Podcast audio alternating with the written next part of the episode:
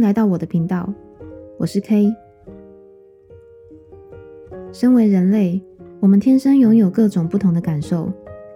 我们信任自己的感受，决定将理解世界的责任交给他。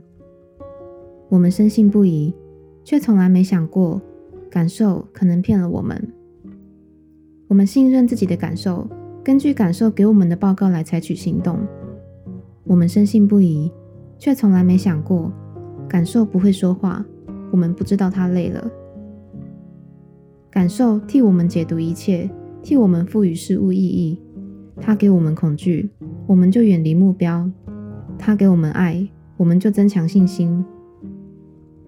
我们可以信任感受，但也要记得验证，因为感受承担我们全部的工作。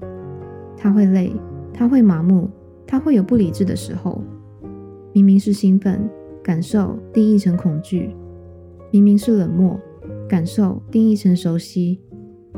我们能够分辨哪些事情属于过去，哪些事情属于未来，但是感受不会分辨时间，也不知道事情已经过去很多年了。我们能够反省过去的错误，规划美好的未来，但是感受不会思考，也不知道未来是什么。这时候的感受像一把双面刃，能够推动我们前进。也能使我们裹足不前。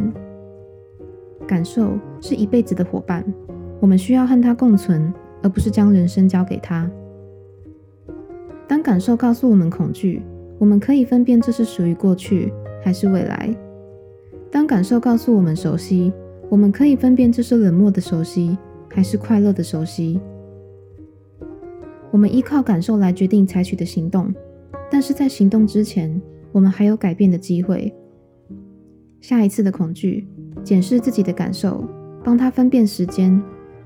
也许这份恐惧是来自过去，而不是充满希望的未来。